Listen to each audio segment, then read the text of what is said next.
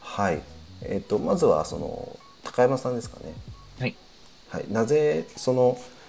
えー社長さんに気に入られていろんなお仕事を任されて、 えー、激務をやっていた、えー高山さんがフリーランスになろうと思ったのかみたいなところからちょっとうん聞いてみたいなと思うんですけど。そうですね。まあ、もちろんいろいろ理由はあるんですけど、うんと、真っ先に、まあ、きっかけになった部分で言うと、えっと、まあ、やっぱり、会社としてだんだん規模が大きくなってきて、売り上げも上げなきゃいけなくなってるっていう中で、えっと、どうしてもその、一社一社に、こう、時間をかける余裕がなくなったというか、い一つのプロジェクトにあんまりこう、カロリーを使えなくなってきちゃったっていうところがあって、はいはいはいで、まあ、ちょっと言い方あれですけど、ちぎっては投げみたいな感じで、もう次から次へとサイトを作って、まあその後のサポートってちょっとあんまりできてないなっていうところが、はい。まあフラストレーションがあったというか、うーん。本当はまあもっと、あのーウェブをきっかけにして、その会社の成功、成功というか、えっと、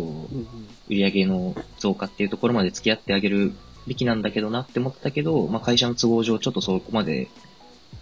リソース回すこともできずにっていうのがあって、だったら、えっと、まあ、一通り自分でできる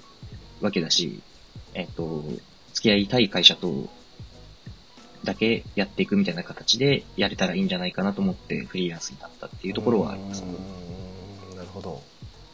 お仕事のその向き合い方がやっぱちょっと変わってしまったっていう。そうですね。バンドみたいですけ方ど、向性のバンバ ンドバンドみたいなメンバー脱退したんですねそうですねそれで方向性の違いからはいはいはいなるほど香西さんも以前会社ん会社ですよねそ会こ社でですねひ一通り経験されてはい。で一旦フリーランスになったっていうふうにおっしゃってましたあけど、はい。それなんでだったんですか単純にこう自分のやりたい領域がもう会社ではもうできなくなっていたので、うんうんあの、独立と。僕、はいこはういはい住宅以外のお仕事も今やってるので、ややってみたいと思うと、どうしても、あの、今の工務店の事業体系ではできないとうんうんいう感じになりましたね。やっぱ皆さんそのやりたいことが先うん。うんなんすかねやっぱりこうしてみたいけどできないからじゃあどうしようっていうところでフリーランスっていう選択肢を取ったっていうのが近い感じなんですかね。うんうん。そうですね。うんまああとは、いやらしい話、あの、どんなに頑張っても給料が増えなかったので、ああまあ裁量権とかいろいろありますよね。まあだったら、もう、増やし、増やせば増やすだけ稼げる形態でやるかっていう感じですね。うんうんもう完全にこうなんだろう一人親方っそうですね。てことですそれよで親ね方。一人親方ですよね。そうですね要するに実際フリーランスにな ってみてどうですちょっとなんか僕ははい。当時の印象とだいぶ今のフリーランス事情も変わってきたかなっていうふうに感じてはいるんですけど、そうですね。まあやっぱ、会社員ってすごいストレスフリーだったんだなっていうのを改めて思い知ったっていうのは結構ありますね。あ逆にストレスフリーそうですね。えっと、まあ、はた、仕事あのーとの向き合い方みたいなところで言うと、こう、のびのびやれるんですけど、あの、仕事以外で考えなきゃいけないことってやっぱ山ほどあるじゃないですか。えっと、うん、ああフリーランスがってことあ、そうです、そうです。はいはいはいはいはい、まあ、し、仕事っちゃ仕事ですけど、その、まあ、うん、今お付き合いのある会社さんとの縁が切れちゃったらどうしようみたいなことを、ほぼ毎日考えてますし、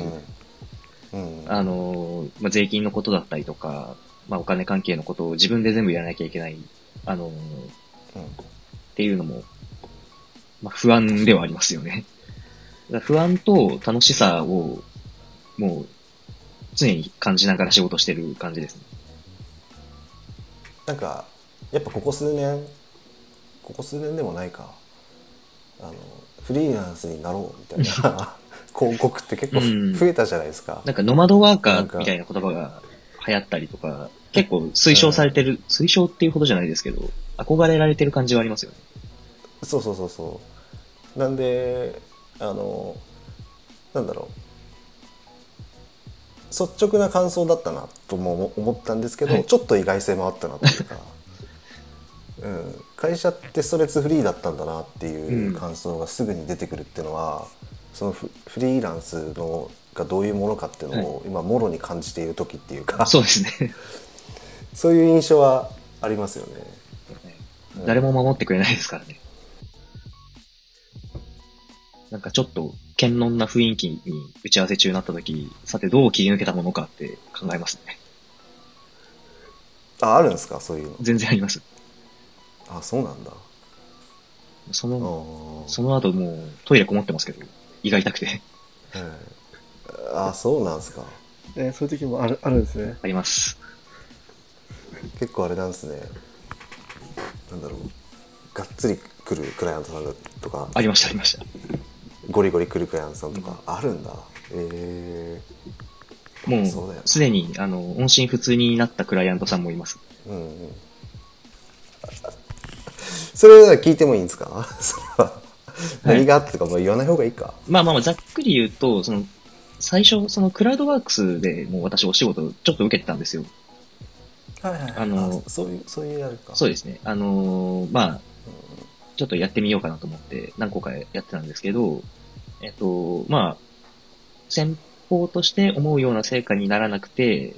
だ、なのかなと思うんですけど、私最後にご請求書を送ったきり何の返事も来なくなっちゃったっていう、出た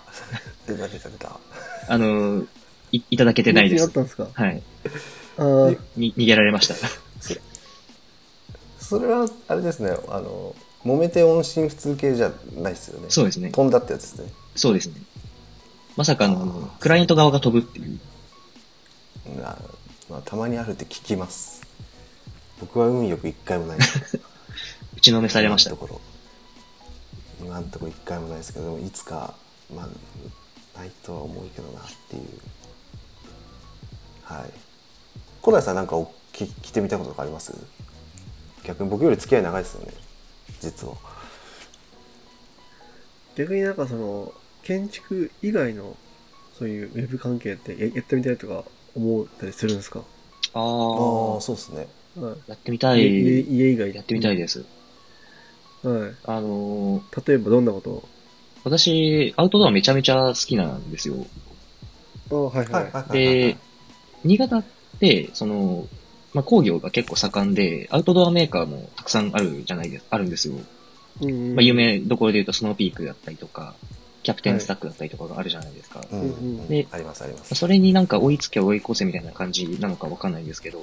えっと、まあ、ちょうど私の地元のあたりがそういう工場地帯なので、あの、自社の、まあ、アウトドアブランドを作って、商品展開してるみたいなところたくさんあるんですけど、うんうんはいはいはいまあ、アウトドアやる側から見て、まあ、使いづらいものが多かったりとか、このプロダクトどうなのみたいなものが結構たくさんあるんですよ。あとはまあ、物はいいのにプロモーションが下手っていうこともありますし、もはいうは、いそういうのを見るたびに、もうちょっと俺を絡ませてくれないかって常に思ってます、ね。なるほどなるほどうん一時期、そのこそ、新潟のアウトドア系 YouTuber になって、商品提供を受けながらプロプロダクト開発とかできないかなって思ってました。ややってもいいんじゃないですかやってみたいでちすょよっねとずつもう、手が回らないですよね。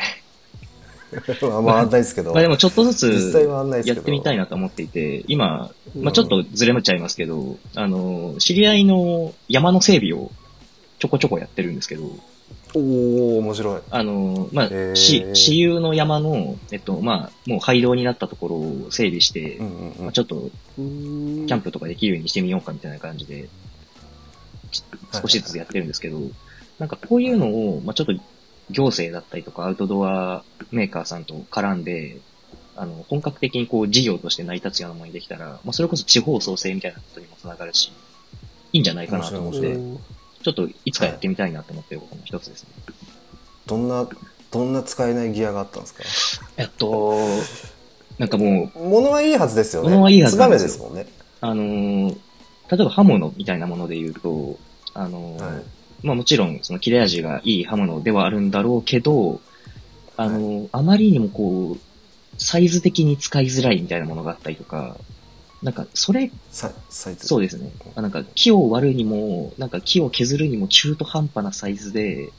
一体これは何用なんだろうみたいなものがあったりとか、うんなんか見た目のかっこよさに振りすぎて実際使いづらいだろ、この形みたいなものがあったりとか、うんうんううんうんうんんうんなんか独自企画になっちゃってるから、なんか他のものとの組み合わせが使いづらい商品があったりとか、は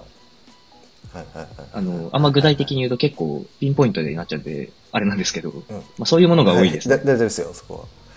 はあのあれですよねつ、まあ、燕三条っていうとご存じない方にあのお話しするとやっぱ金物の加工とかがすごく有名なんですよね昔からそうですね。まあ包丁で言う強とい地域で、すね東四郎とか結構有名なブランドがあってっていう感じなんですけど。以前あの iPod の背面を磨いたっつってああ、そうです、そうです。初代 iPod のね、はそれで結構なんか地方からブロガーがいっぱい集まって イベントとかやってた時期もあってそうですね。僕ちょうどその世代なんでブログやってたのああ。えーあそなのこで、私の実家から自転車で10分ぐらいのところですよ。おお近いそうそうそうなのでそういった要は町工場の人たちが要はそのアウトドアのあの流行りの流れの中でよし俺たちも出してみようぜってなったけど、いまいちだっていう話ですよねそうですね。あうの、ーんなるほどな出来というか、その、製品クオリティは高いのに、やっぱあの、こうユーザーライクじゃない部分があるのが欲しいっていう感じですね。そのなんだろうブログとか YouTube とかではい。は、えー、と自分でやってみようっていうのはなかなか難しい感じなんですかこれがです商品提ね、供を受けてなんか仕事となるとやるのに、プライベートとなると途端に私全然やらないんですよね。あんま良くないなと思ってるんですけありどま。すそうあ高りま山すさん、高山さん自身のインスタとか、はいホームページとかね、そうそうそうそう。ちょっと、僕もないですけどねインスタはもうちょっと頑張ろうな、かなって思ってます。とりあえず。僕もよくクライアントさんから突っ込まれるんですけどポートフォリオサイトとか一 切ないんではいは い。ないのみたいなやあの脳とかはね、自分の脳とかがね、うーんそれだはいいや、やった方がいいっすよ。緊張しちゃうんですよねあ。のサーバーとサーバーとドメインをずっと取ってあって3年ぐらいずっとお金だけ払ってあるやつがあるんですけど塩漬けなんですね。塩漬けなんですよじゃないないですか。え行ってないジムじゃないですか。嘘言ってない人物ですよだってあの、まあ、ポッドキャストとか YouTube チャンネルも実はいくつかあるんですけどうん。あのこれ以外にもはい。でもこれあの河内さんと一緒にやってて今本当に一周も開けずに来れてるんですよねうんうん。毎週継続できててだからそれで持ってるようなもんなんでやっぱ結局、まあ、工務店の、工務店とか、情報発信とかも、結局やっぱりこう、コンテンツ増やしていくみたいなところが、まあ、絶対必要じゃないですか。はい。うん量コンテンツの量って結構必要じゃないですか。ほんその時に、絶対その、クライアントとか、発信者、オーナーだけの力って、絶対どんな人でもくじけまるじゃないですか。うんはいはいやっぱ伴奏型の支援とか、うんなんか、いわゆる、えっと、社員からの励まし、社長、ブログ書いてないですよっていうよりも、まあ、僕らからの、いやブログ書きましょうっていう方が、まあ、聞くケースも多くありますよね。あーまあ、ライズアップですよね。お金、お金払って、コーティングしてもらってるってから、やっぱやんなきゃってなりますよね。うんうんうんうんうんこれ、社社内、社内プロジェクトだと多分やんないんですよ。そうなんですよね例えば僕らが外部、外部のフリーランスが工務店に入っていって、まあ、支援をしていくっていうところの、まあ、真の勝ち目なところは、そういう、ライズアップ型支援みたいなところにあるのかなって。うんうんうんでね僕らはちゃんと、えー僕らが入ったからには、ちゃんと痩せますよっていうのをあの見せていかないとあーいけないですよね。はい。け結果はちコゃんミとット、見せ結果にコミットししないといけないですよね。 それあの最初の話に戻っちゃうかもしれないですけどやっぱフリーランスが逆に弱いところでもありますよね一人でやってると、うん。誰からも怒られないしそうなんですよね。強制されるわけでもないしうん。あのっていうところはやっぱ会社っていう組織、まあ、うまく機能してるって言っていいのかあれですけど組織のまたちょっとフリーランスとは違うところではうん。あったりとかしてそれをやっぱりあの、えっと高山さんあの最初にすごく感じたっていうことでもあります。